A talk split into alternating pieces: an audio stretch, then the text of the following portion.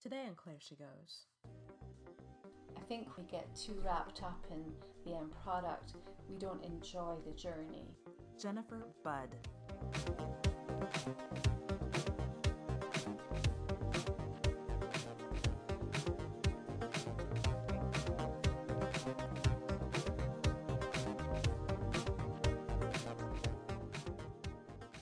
Hey guys, it has been a while and you should know what I've been up to.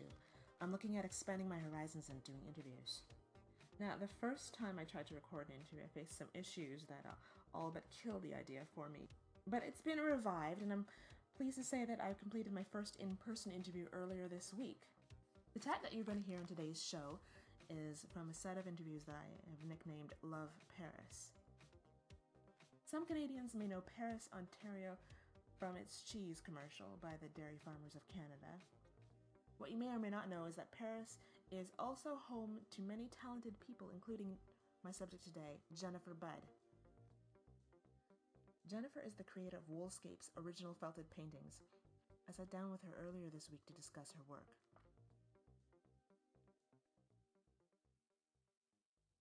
So, how did you get started as an artist?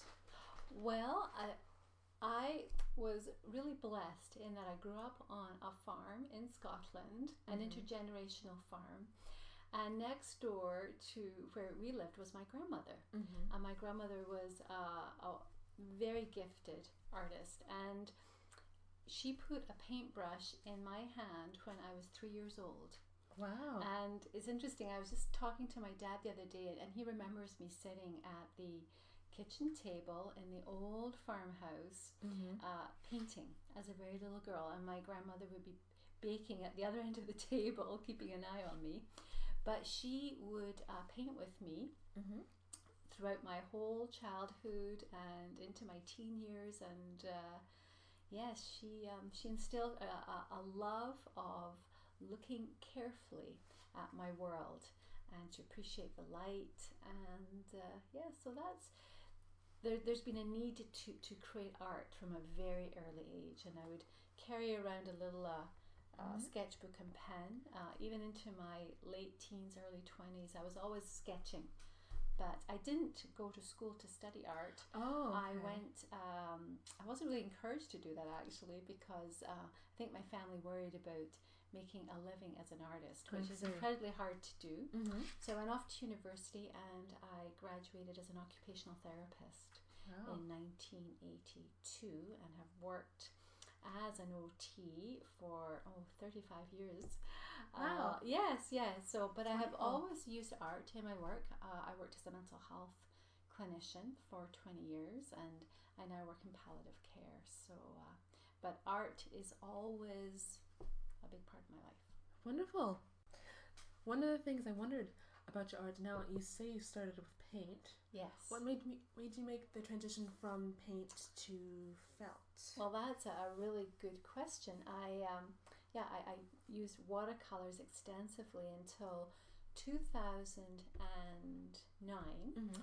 when I attended a workshop okay. that was offering needle felting. Hmm. So that's creating uh, images with a very sharp needle and strands of wool, and it was love at first sight.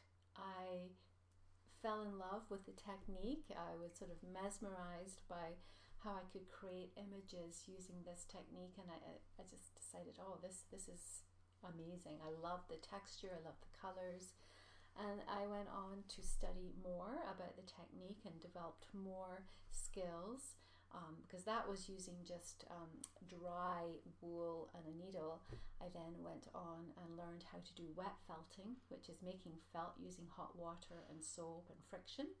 Hmm. And then um, I had learned how to embroider as a little girl, so then I decided I would introduce embroidery onto the pieces. So there's um, so so and, and continuing to explore Mhm. um, this medium. Um, wool comes in very many different types depending on which sheep the wools come from. okay.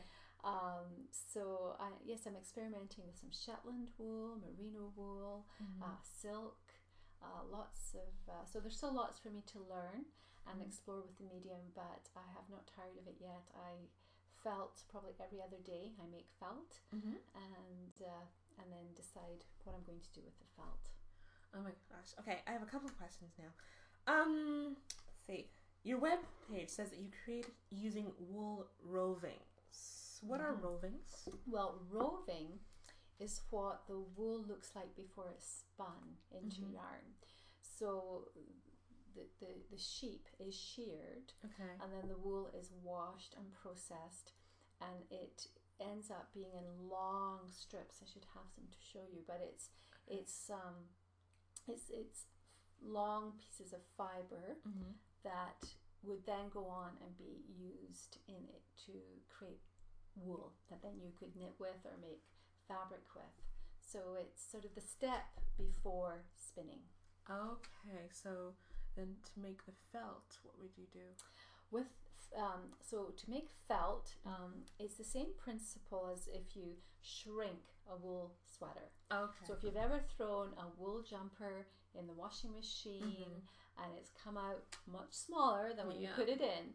So making felt is, is the same principle. I use hot water Mhm. and soap on the fibers to make them knit together Mhm. and then I get something really strong. I Now see.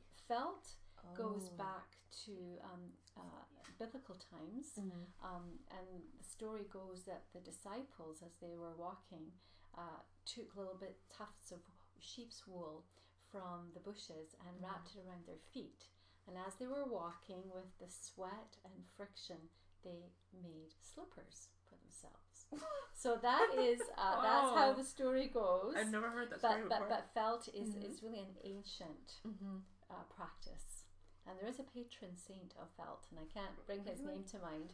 Hmm. But so felt was was used Mhm. because it has lots of properties. It's light, it breathes, it's actually um, it will repel water, yes.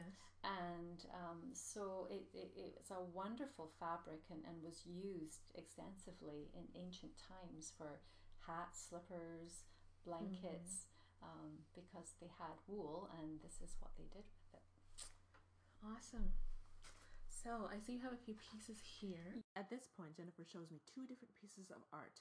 One brightly colored, the other in more neutral tones.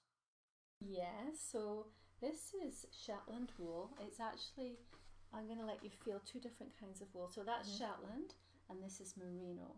And you'll notice this is a lot softer, the merino wool. The merino sheep are raised in Australia and New Zealand. Mm-hmm. And the Shetland wool is from the Shetland Islands in Scotland and it's much coarser. Mm. You can feel the difference. Mm-hmm. But both both fibers will make felt. okay. Yeah. I see. And I'm noticing like the different colors, and I wanted to ask you a question about the colors that you use. Okay. Did you have any particular preferences? Or? Well, the Shetland wool, this piece you're holding here, is Okay. all natural shades of. Um, this is these are the colors the sheep come in. Mhm, So yes. there's fawns, greys, and browns, mm-hmm. and purple. and that's well, that's that's embroidery embroidered. thread. Yes. But the actual yes. wool piece is is the um, color that the sheep, the, the breed of the sheep. Okay. Um, the merino wool, that Mhm. piece is, is this has been um, wool has been commercially dyed. yes. So it's there's bright blues and purples and greens and obviously colors that sheep do not come in. Um, so I like to use both. Um, you know, the commercially dyed wool gives you lots of opportunity to try different compositions and uh, the naturally um, occurring colors are, are very soft and gentle and uh, can create a whole different image actually. Mhm. So I like both. Um, I probably use more commercially dyed wool than I do natural. Okay. But the reason I've been experimenting with the Shetland wool is that I'm actually teaching on the Shetland Islands this summer, which is oh very wow. exciting. Okay. So I've been creating uh, projects that I will uh, be teaching to uh, the women on the island of Fetlar, Mhm. which is one of the Shetland Islands in, In June in in Europe. in uh, Scotland. Okay, Scotland. Scotland, yes. Oh my gosh, that sounds fascinating. You have worked with watercolors, and you've also worked with. Well, you're still working with felting. Yes. If you could work with another medium, what would it be? Well, it's interesting that you asked me that question because my grandmother um, was also uh, a gifted um, oil painter. Mhm. But we never got around to me learning how to use oils with her, and it's been something I've wanted to do forever. So this January, I went out and I bought oil paints and canvases, and I'm very fortunate in my neighbor whose red um, shed that you can see at the back of my garden. Yes. She offers oil painting lessons in that studio that she has there.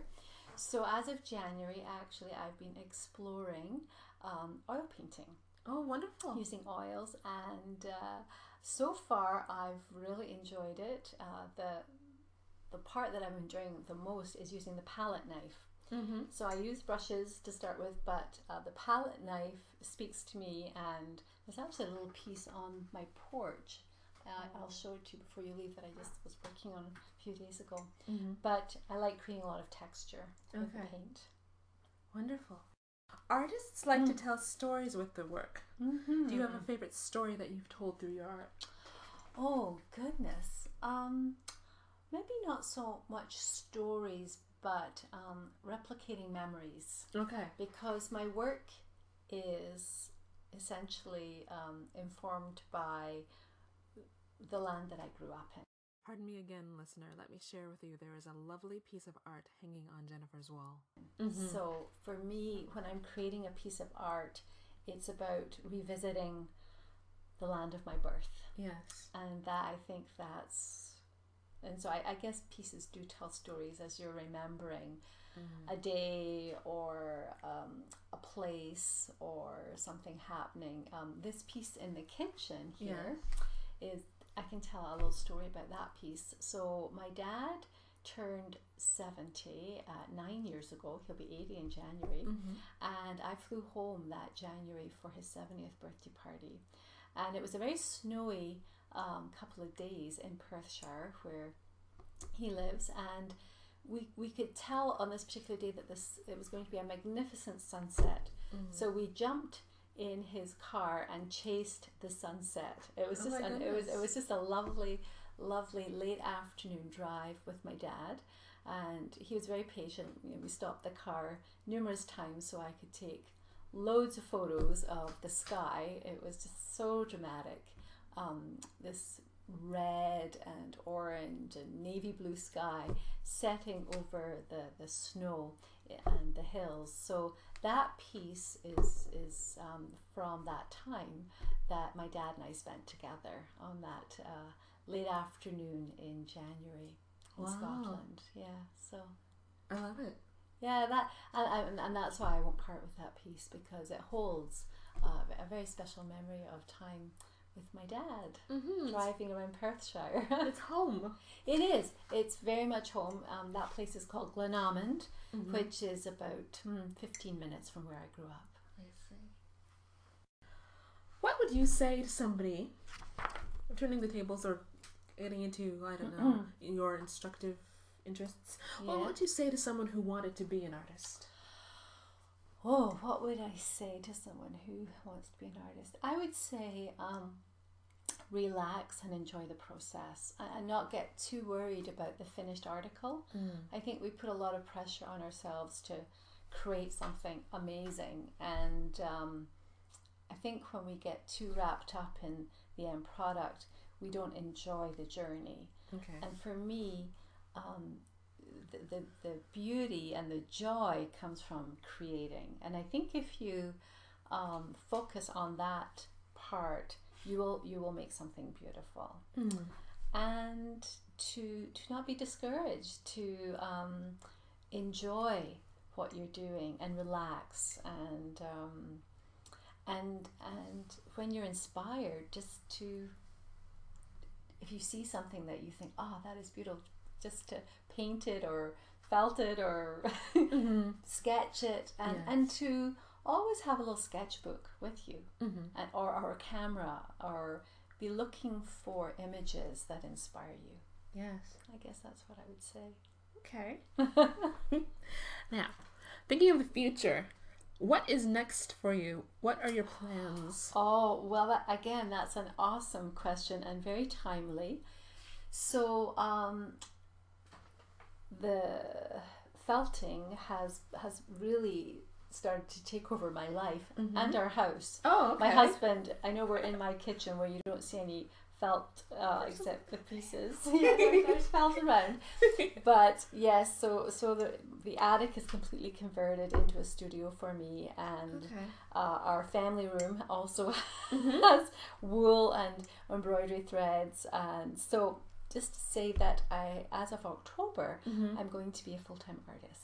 Oh, wonderful. Yeah, so so your your question is very timely. I've had a very full and satisfying career in healthcare. Mm-hmm. I've learned so much, and but I'm at a, a point in my life where I can transition Okay. from healthcare into uh, being self-employed and be a full-time artist. Yes, you've got to seize the opportunity. Yes, uh, well, and you know, I work in palliative care, and Mhm. I, I, I work with people who who do have regrets and, and wish that maybe they'd lived their lives differently, and so I've been given this opportunity to explore my gift, and I want to do it. I don't. I know life can change quickly. Mm-hmm. You know, illness can come upon us, or things change. So I've, I'm going to seize this time and explore my passion. Wonderful. oh, I mean it. Wonderful. This is Yeah, this is- no, I, I know I'm very Good to do. excited. I mean, some days I think, oh my goodness, what am I doing? But there are other days where I think, no, mm-hmm. this is this is my path. This is what's next for me. excellent. Awesome.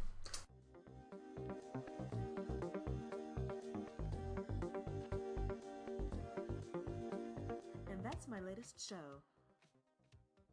Special thanks to Jennifer Budd. Her work can be found at woolscapes.com. That's W O O L S C A P E S.com. Of course, I am in the usual spaces and places under the name Claire She Goes. Take care of yourself.